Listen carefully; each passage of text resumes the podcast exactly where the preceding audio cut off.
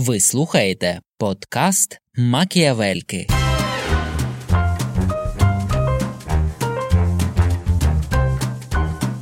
Головним викликом майбутнього може стати кількість е, конячого лайна. В нас там на рівні держави на це взагалі підзабили. А в Совєтському Союзі так і було. Нам теж рекомендували три пари колготів і хватить з вас. Ти лежиш і така просто як е, як варена картопелька, а деколи ти ще як, як пюрешечка.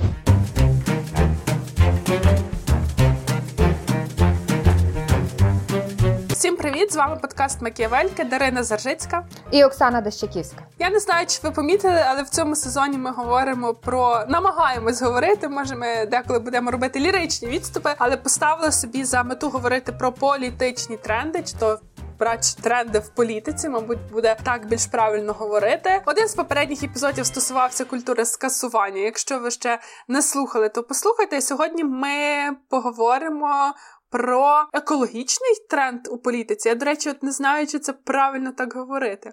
Екологічний тренд у політиці.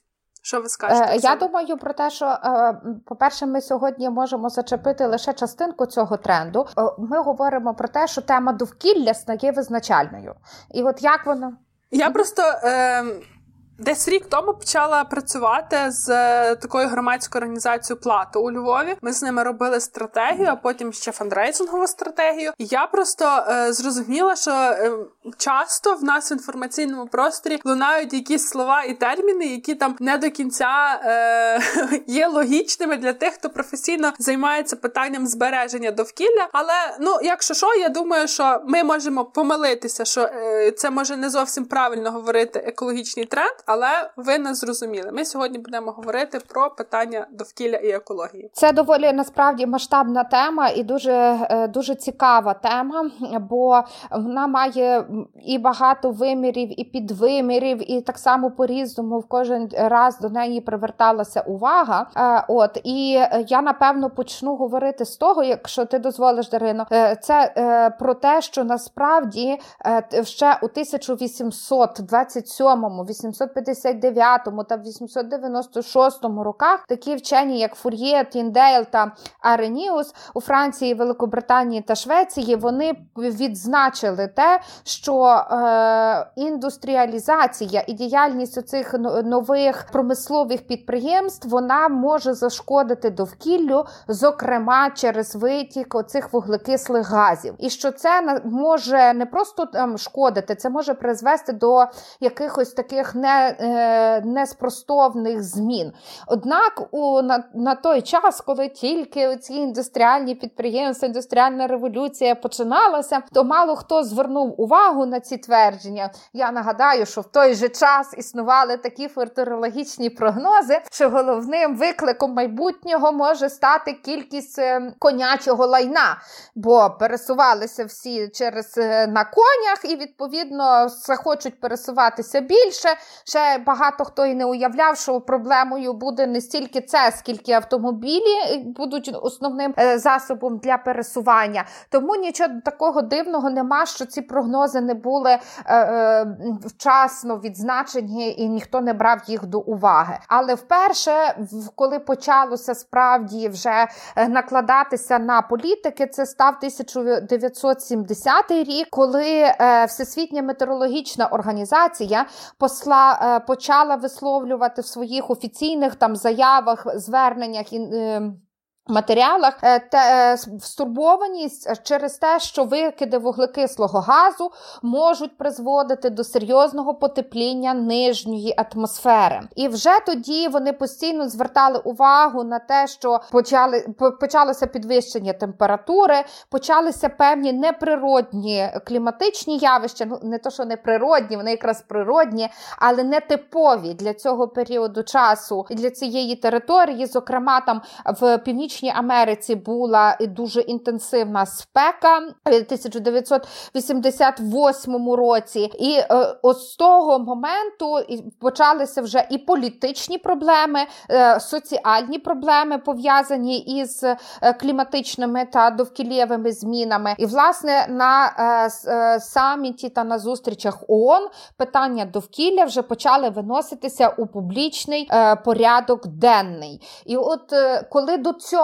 ми говоримо, що була радше якась академічна зацікавленість і радше стурбованість певних науковців та експертів цією темою, то власне наприклад, з кінця 80-х та початку 90-х ми бачимо те, що проблеми довкілля та кліматичних змін стають е, політичними проблемами. Так, причому вони стають е, політичними як на декількох рівнях на глобальному рівні, тому що насправді питання, скажімо, які стосуються зміни клімату, це питання глобальні, які потребують скоординованої злагодженої діяльності від всіх країн. І що теж важливо, тут е, десь продовження теми, яку ми зачіпали у випуску з культурою скасування про справедливість. Тут ще е, так також є цілий термін е, кліматична справедливість. Ну а і... я ще чула оця екологічна справедливість. Так, є кліматичні біженці, теж це люди, які мусять покидати свої домівки через те, що там відбувається така е, зміна усталеного, м, як це називати? Погоднього типу, Способу життя. що там це просто місця, які стають непристосованими для того, там аби там жити, працювати і так далі. Це виклики спричинені діяльністю людини, і сьогодні, аби на них реагувати, аби зупиняти оту клімат не, не знаю, чи правильно сказати, зупиняти кліматичну зміну, так, але щоб цей процес ставав знову керований і щоб ми його не поглиблювали, тут має бути глобальна відповідь. І е, я зачепила питання того, що це справедливість, ще в контексті того, що від отих змін, які ми сьогодні маємо, є регіони світу, які страждають менше, є регіони світу, які страждають більше. Є ті, хто своєю економічною діяльністю, виробничою діяльністю поглиблює поглиблюють кліматичну зміну, так в ті країни, в яких е, дуже багато е, є викиду СО2, як це вуглецевий слід це називається carbon emission. Тобто вони більше докладаються до того, так що всі ці процеси поглиблюються. Є країни, наприклад, Карибського басейну, які бідніші, але в яких там постійно щось штормить, е, природні лиха, які собі не дають ради з тим, щоб на це все реагувати самостійно. І тому, власне, от недавно була в Глазго конференція. COP26, де розглядалися розглядалася ціла низка питань, які стосуються екології, кліматичної зміни. І одним з таких найгостріших питань це якраз було те, як е, оця вся глобальна система має фінансово допомагати країнам, які страждають від природних лих, але Самі цього не стягують, і насправді, якщо почитати короткі навіть витяги, цитати тих людей, які там виступали, то острівні країни просто насправді там це це були дуже емоційні висловлювання, тому що вони розуміють, що близький той час, коли їхні їхні країни, їхні місця просто зникнуть з карти, тому що ті зміни вже є незворотніми. Тут, звичайно, до гігантів е, США Китай ще Індія також. Вони якби постійно обіцяють, що там до певного часу зменшиться видобуток вугілля і так далі, і тому подібне. Але ну, оце такий глобальний рівень, що ми всі весь світ в тому питанні мусить координуватися, і тут не може бути такого, що одна рука робить одне, інша робить інша робить інше. Тобто, це ми можемо цю кліматичну зміну всі по-різному відчувати, але насправді це той човен, в якому ми всі разом, і ми мусимо якось, ем, якось випливати. Є питання державного так е, впливу регулювання державної політики, і вже питання політики в окремих місцях. І тут йдеться е, звичайно також про зменшення техногенного впливу на навколишнє середовище і на адаптацію до тих нових умов, в яких ми всі з вами сьогодні е, живемо. І я не знаю, мені здається, що раніше, от до цього літа у Львові, ем, оця така зміна вона відчувалася, мабуть, на рівні індивідуальному. Я, наприклад, людина дуже метеозалежна, і насправді для мене найважче переносити літо, тому що е, в нас е, оці стрибки, коли тут 3, плюс 39, наступного дня плюс 29, опади, які теж дуже стали частими. Це насправді ти лежиш і така просто як, е, як варена картопелька, а деколи ти ще як як пюрешечка, не можеш себе зібрати.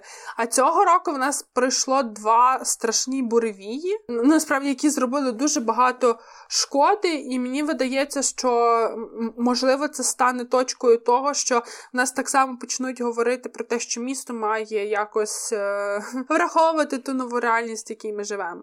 Дарин, знаєш, я, по-перше, дуже багато хотіла там відреагувати по того, про що ти говорила, але мені видається, це ти дуже правильно е, підмітила, що вона добуває на всіх рівнях, на різних рівнях політики. Але є ще одна дуже важлива штука: те, що насправді всі інші політики стають довкілєво залежними. Ми не можемо тепер там е, визначати, е, грубо кажучи, е, як будувати нові будинки, якщо ми не будемо враховувати довкілєвих змін чи змін клімату. Якщо раніше, грубо кажучи, цей будівельний матеріал на даній території відповідав метеорологічним та кліматичним умовам і не руйнувався від такої кількості дощів, то зараз треба приймати рішення, що це мають бути трохи інші будівельні матеріали бо вони мають витримувати або бути здатними до змінних метеорологічних кліматичних умов. Це відповідно буде здорожчувати будівництво, але так само буде впливати на вимоги до цих до, до будівництва. Те саме ти добре згадала про те, що будуть кліматичні біженці, але це навіть не буде може не стільки стосуватися ці зміни, будуть стосуватися здоров'я багатьох людей, е, не навіть ті, які зараз не є метеозалежними, тому що, наприклад, у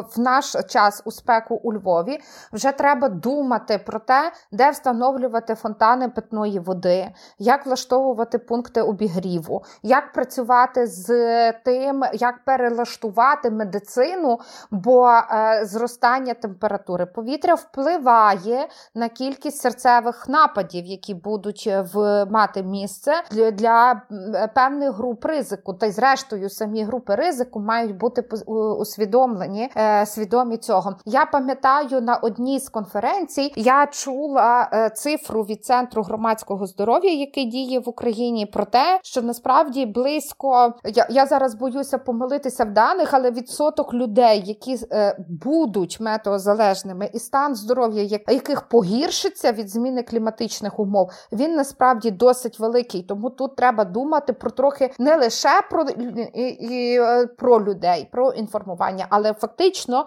про зміну медичної інфраструктури, на яку впливають е, е, ці ці речі. Але разом з тим, повертаючись, грубо кажучи, до політики, якщо там екоактивісти, експерти бачать такі речі, то це ще не означає, що політики звикли і можуть на це швидко реагувати. По-перше, політики в плані там як парламентів чи політичних партій, які напрацьовують певну програму програму, вони доволі консервативні інституції. Це потребує часу, коли воно зайде. Ми бачимо, що потрапляти в порядок денний зайняло близько століття.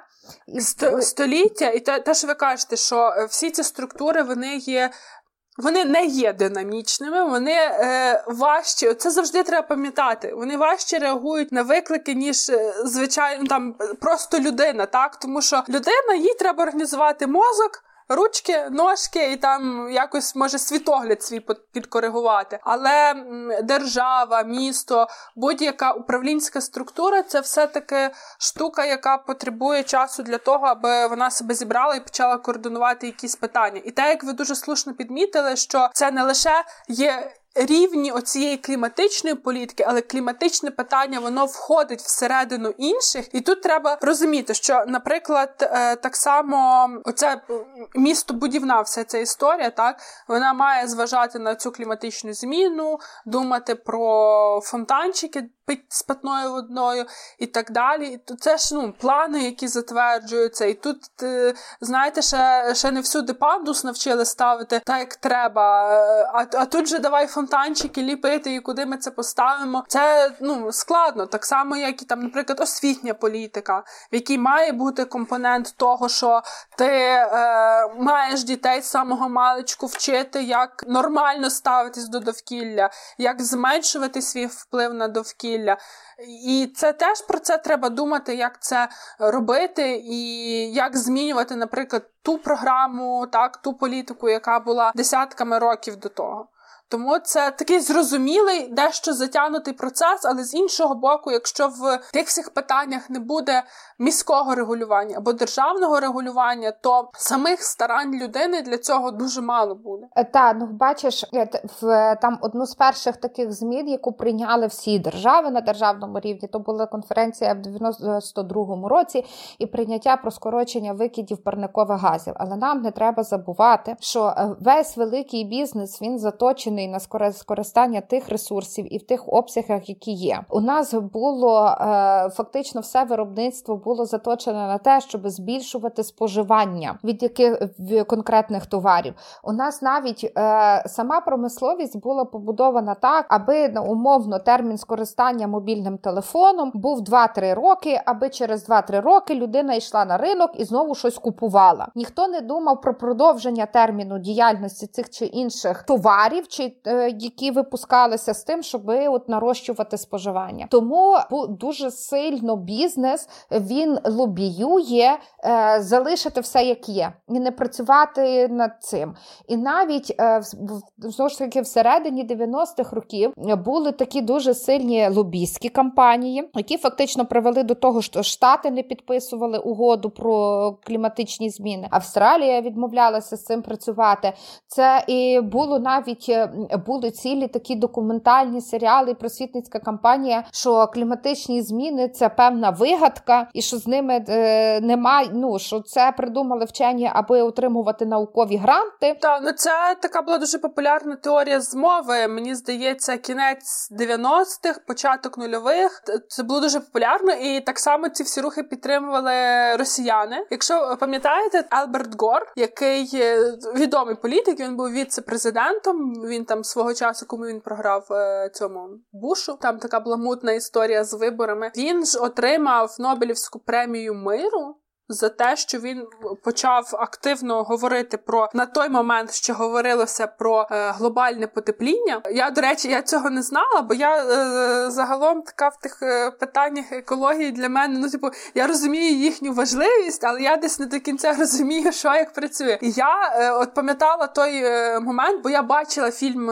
Елберта Гора про глобальне потепління. Здається, він так і називається. Я знала, що він отримав Нобелівську премію миру, а потім ж так про глобальне потепління покоління перестали говорити. Я така думаю, а чого це так? А чого це так? Виявляється, просто тому, що е, теж науковці вони дійшли до того, що це не глобальне потепління, а що більш коректним терміном є кліматична зміна, тому що не по всій планеті це виражається як е, значне підвищення температур. Е, наприклад, е, так само кліматична зміна може виражатися в нетипових опадах або в нетиповій кількості опадів, і е, відповідно тому більш е, коректно вживати власне кліматична зміна і в однині а не в множині, тому що це все, ці всі явища, як там, наприклад, бурі, опади і так далі, це є лише різні вираження одного й того самого. Власне, однієї зміни клімату. От і і власне договорю. Тоді, коли Елберт Гор він випустив цей свій фільм, отримав ту Нобелівську премію миру. Росіяни теж в себе на федеральному телебаченні вони випускали кіно, яке е, абсолютно якби суперечило всьому тому, про що говорив Гор, і е, просувало тему того, що всі ці ваші зміни клімату і так далі, це все є вигадка просто якихось вчених. Скажімо так, і ці всі е, думки вони знаходять е, тих, хто їх відстоює. Та? І от е, коли, наприклад, ми знаємо, пам'ятаєш, ми з тобою спілкувалися з пані Тетяною Вітвіцьки, то вона нам свого часу теж казала, що Трамп, коли прийшов до влади, він перше що відмінив норми для будівництва, які пов'язані були з оцими е, кліматичними змінами. Пані Таня, це е, українська діаспорянка, яка живе в е, Штатах. Вона там народилась, правда? Вона народилась в Штатах і живе, але підтримує зв'язки з Україною. І є дуже політично заангажованою пані. Е,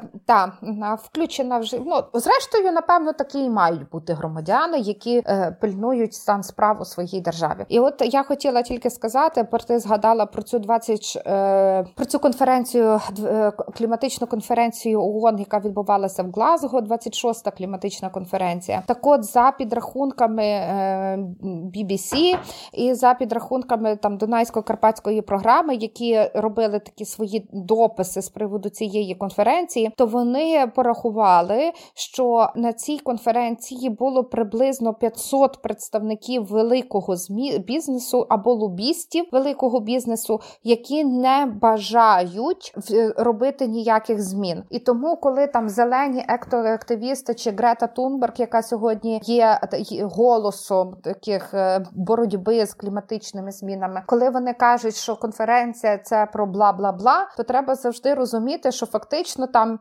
50 е, на 50, а то може й більші сили за тими, хто хоче вести бізнес as usual, і хто так само е, має. Ну і що ми повинні розуміти, що в один момент відмовитися це несе за собою величезні втрати для нас усіх. Мені здається, що то, як знаєш, з пандемією і з карантином. З одного боку, та добре всіх закрити в карантин, але з іншого боку, а як жити, які процеси при цьому зупиняються, і як ми будемо це все відновлювати. Так само і тут зміни, очевидно, мають бути е, мають бути доволі серйозними, бо вони мають включати в себе і зміну інституційного дизайну, цього, який є сьогодні глобально. Ну і ще одна така е, велика е, трудність, що на жаль, чи не можна боротися з кліматичними змінами в межах однієї взятої країни, а тільки та, та, оце те, те, що я якраз я казала, та. що це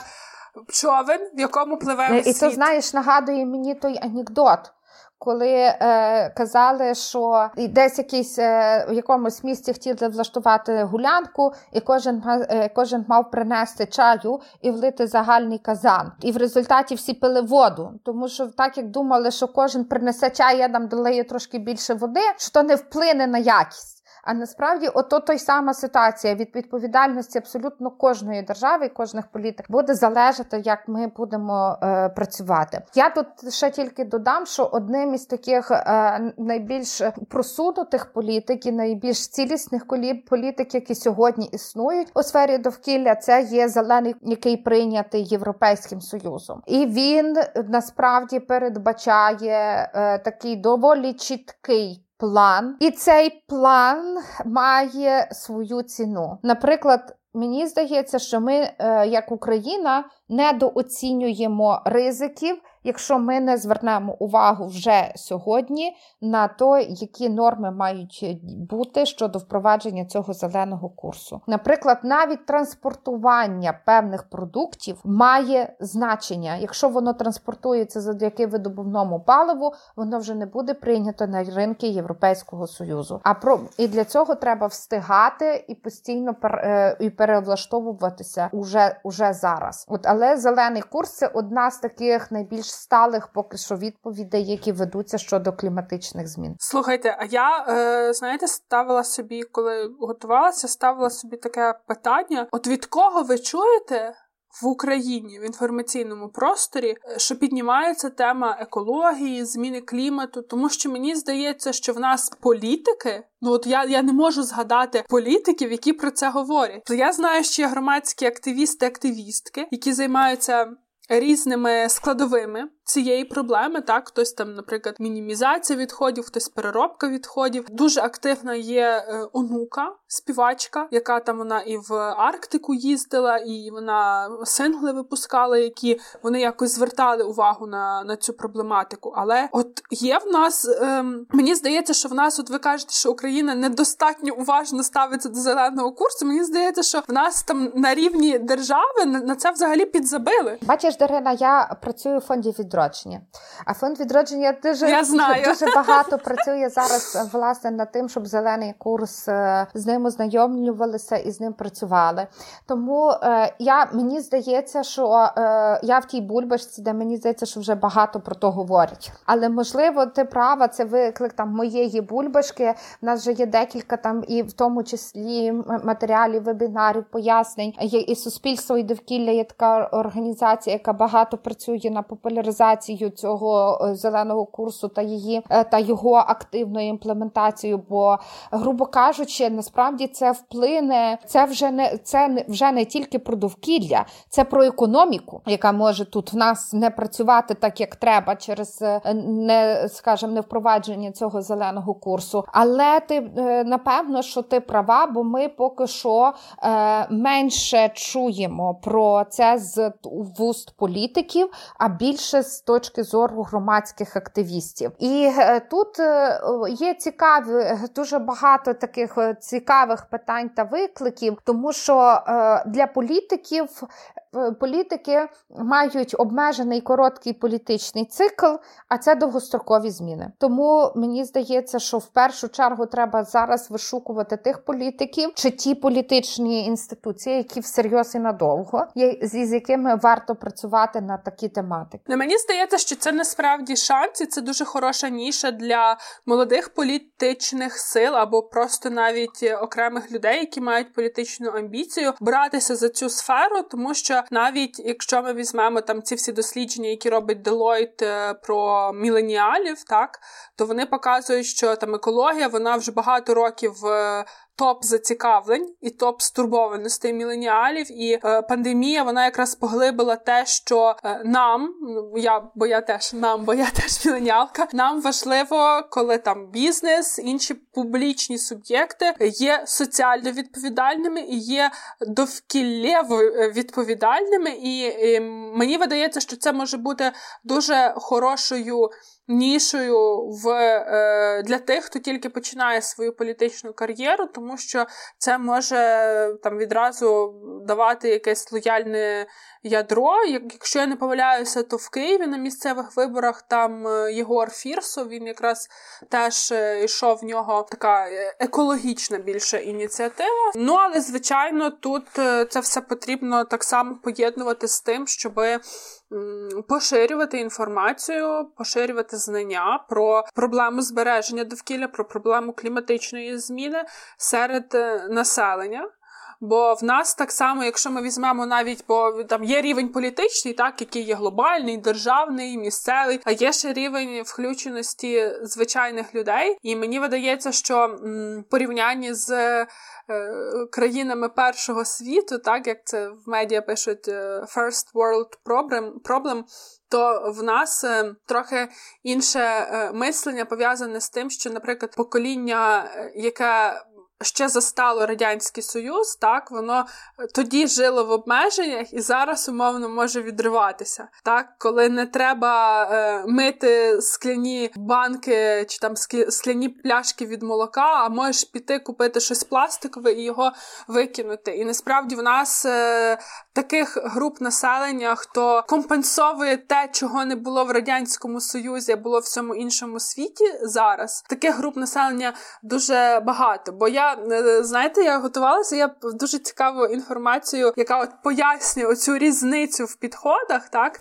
між ем, країнами, які були в соціалістичному таборі, і е, країнами е, західних демократій. Що, наприклад, питання пальмової олії. По-перше, я думала, що вона пальмова, бо це гарна назва. Виявляється, її добувають з пальм, і от розвинені країни, їхня стурбованість, стурбованість їхніх громадян це те, що для того, аби добути цю пальмову олію, дуже багато пальм знищується. І це е, зрозуміло має серйозні наслідки, серйозний вплив на довкілля. В країнах, е, такі умовно, як Україна, перша бентега це вплив пальмової олії на організм людини. І насправді.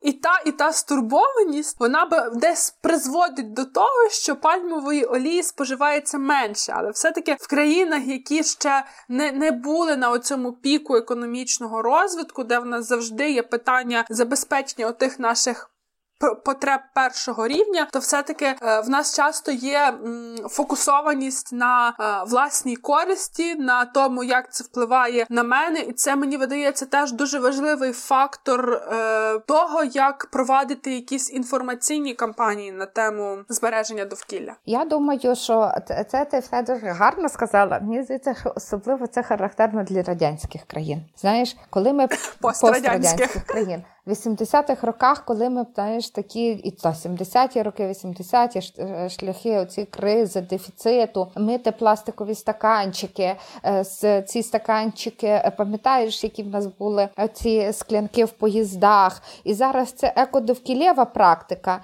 Але скільки провідників чекали можливості не мити, а мати оті пластикові чи там а мати пластикові або одноразові склянки, які можна викинути. І коли і то той самий момент, про який ми згадували е, там в епізоді про культуру скасування. Бо в один момент, коли здійснюється заміна склянок на одноразові стакани, і ми маємо дві абсолютно протилежні реакції: перша ура, залізниця модернізується, і друге, якого фіга це екологічно довкілєво недружня е, практика, і не можна такого робити. І зараз я бачила там, наприклад, Швеція, е, вона теж намагається як держава, вона намагається реагувати на довкілєві виклики, і вона е, ну, в тому числі намагається зменшити споживання. І вони розробили і запропонували своїм громадянам дружні до довкілля споживчі практики, які кажуть так: чоловікам треба мати три сорочки і дві пари штанів. А прати треба два рази в тиждень і не більше, бо це максимально дружнє до нашого довкілля. І там і ти собі сидиш і думаєш, блін. А в Совєтському Союзі так і було. Нам теж рекомендували три пари колготів і хвачить з вас. Тільки, на жаль, це було сформульовано не такими недовкілєвими практиками, а власне економ... Ну, знаєте, я от ви сказали за Швецію. Я е, що я прочитала теж при підготовці, що оці всі практики на зменшення виробництва, на зменшення споживання, вони дуже добре засвоюються і дуже добре працюють в протестантських країнах. Є таке, е, та бо але насправді тут треба взагалі звернути увагу на роль релігії, бо є релігії, які дуже довкіллєво чутливі. Та? І хто, хто, наприклад, в Індії, там же ж в індійських оцих практиках, там з давніх давен людина є тільки один з елементів природи. Та, та є оця релігія, коли люди йдуть і віночками відмітають перед собою, щоб не пошкодити живих істот, які можуть бути тут перед е, прям от тут і зараз, та щоб не завдати їм шкоди. Але я тут хочу звернути увагу на роль там православної греко-католицької церкви які не рекомендують використовувати пластикові квіти,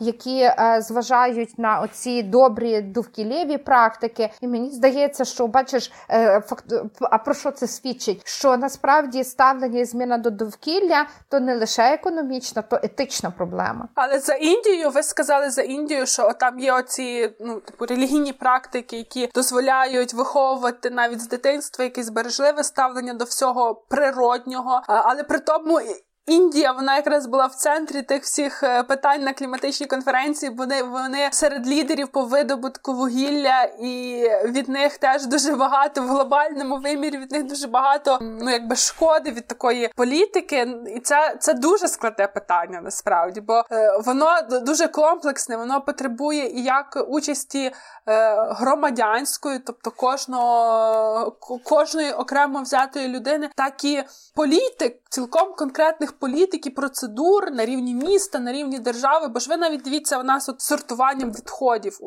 у Львові. Так, тобто сьогодні все це тримається на е, ентузіазмі людини, яка вирішує, що вона сортує, вона сама відвозить там в зелену коробку, де це точно переробляється. Вона знаходить вирішення, чи там ці як вони черв'яки, чи якесь інше, що там робити з органікою. Це все на ентузіазмі людини. А от від міста, що є від міста? В тому сенсі. І і коли це залишається е, ну, на рівні людей, то мені видається, що це звичайно допомагає вирішити якось проблему. Але е, ну тобто, це робить один крок, а їх там треба зробити дуже ну, Дарина, багато. але тут знаєш, я тако, знову ж таки трохи погоджуюсь, трохи не погоджуюся з тобою. Нуль відходів Львів є така організація. Вона тісно і там чисте місто. Вони співпрацюють з міською радою. Наприклад, міська рада теж за її допомоги організовує це збір медичних відходів. Десь він саме зараз триває у місті. Тобто, в е, я мушу сказати, що напевно ми з тобою про то згадували, що такі довгограючі інституції, не дуже гнучкі інституції. Переконати всіх депутатів, що давайте ми будемо тут працювати, і це передбачає ще й роботу з приватним сектором і приватним бізнесом, який займається перевезенням відходів, переробкою відходів, а їх ще немає, і ставлення до відходів. І це звичайно дуже дуже комплексне питання. Але що мені здається, чому важлива така діяльність кожної людини? Тому що діяльність кожної людини е, впливає на ринок. Якщо ти перестаєш менше купляти, то то бізнес починає розуміти, що йому не треба стільки виробляти. І, наприклад, з такої банальної е, там Ірина Миронова вона дуже часто наводить оцей приклад про стікери, е, цукрові стікери, які є надають е, в кафешках до кави. Та і вони вона рахувала свого часу, що одне кафе там має близько 100 кг цукру відходів, тільки тому, що вони надають стікер, він пропитується вологою і вони його просто викидають. І от а це ж ну він же ж куплений той цукор, і той виробник він далі його буде виробляти і далі буде продавати. Та і е, це, а це насправді там же ж запасу цукрового буряка там в Україні так багато. Є перевезення цукрової трустини, перевезення цукрової трустини. Це вже е, це, це вже парникові викиди. Тобто йдеться навіть не про українського виробника, а йдеться про це, що ми самі собі завдаємо шкоди, викидаючи стікери. Я, наприклад, взяла собі за правило не просто там е, е, відразу на вході, що мені цукор не потрібен, або віддавати цукор, а не залишати, бо інакше він просто потрапить в смітник. Тобто е, тут, грубо кажучи, поведінка нас як громадян і як певних споживачів на ринку, вона теж впливає на ось ці е, практики. От і тому, е, як би там не було, це те, що може запустити механізм змін, коли але я з тобою згодна, що насправді, якщо би було політичне рішення, то очевидно воно би могло привести до швидшого результату. А поки ти з, з очі там руками ентузіазмів приведеш до змін ринку, то можуть минати десятиліття. Ну і е, так само, але Ну, то теж то питання, знаєш, е, і до нас може є сенс, наприклад, консолідуватися і більше говорити про оці довкілєві практики, які для нас важливі, щоб поширювати, щоб люди бачили, що можна таким простим кроком допомогти е, довкіллю, як просто не брати цукор, наприклад. І це дуже важливо, бо знаєте, е, там, наприклад, в публічний простір попадає умовно там Грета, яка доволі радикальна. яка яка. Ну, її деколи важко слухати, важко дивитися, і і, і важко прийняти те, що вона говорить. Ну, будемо відверті, так. Але мені дуже подобається, коли от екоактивісти і екоактивістки пояснюють і дають такі, знаєте, якісь лайфхаки чи поради, що ти можеш зробити, і і це щось таке, що тебе не лякає. Наприклад, Анжеліка Зозуля з плату, вона там каже: «Е, перестаньте їсти кожного дня м'ясо, їжте м'ясо там, е, виділіть загалом собі день в тижні, який точно без м'яса, і це вже буде впливати. Я свого часу подивилася, от якраз тільки почався е, локдаун, той найперший, найстрашніший. Я ще це все під підсилила тим, що я подивилася відео про про воду, про те, як в містах зникає вода. І загалом сьогодні, точніше починаючи, по-моєму, з 2011 року, право на воду це е, право, яке внесено до концепції прав людини. І є міста, які під загрозою того, що вони втратять питну воду. І от дуже близьким до такого було одне з міст в Південно-Африканській Республіці, де просто там вже доходило до того, що ну можливо це теж була певна спекуляція з боку влади, але суть в тому, що в них вже навіть був такий календар, що там до зникнення води залишається умовно там 31 день, і в них про це говорилося в в новинах. І отака стресова ситуація вона якраз е, навчила людей, як економно ставитися до води, тому що там було вироблено просто цілу низку правил, що ти в душі можеш е, в тебе вода в душі може текти не довше ніж 90 секунд. Як там відбувалося? Це прання. І е, от за той місяць е, люди настільки економили використання води, що е, якби ті всі джерела, так вони трошки відновилися, і проблему вдалося е, відсунути. І так само те, що ви говорили про про прання, от яка шведська практика прати там не більше ніж стільки-то разів на тиждень, це теж дуже потрібні речі, які просто робити, сидячи в себе вдома, але при тому вони десь там в глобальній перспективі матимуть значний вплив. Я раніше теж я е, просто 6 років знімала квартиру без е, пральної машини, і коли вона в мене з'явилася, то знаєте, ну, як як шампанське, в якого зірвало корок. Я могла там в мене є. Е, я ще в як тільки вона з'явилася, я на той момент жила на Сихові і бігала. У мене було таке літо, коли я кожен вечір бігала. І от я могла прийти додому, і там футболка, в якій я бігала, якийсь там топ, ще щось. Я його могла закинути, хай попереться в машинці, що то він буде чекати. Але тепер стараюся так, щоб я брала там, збирала повний повний барабан, щоби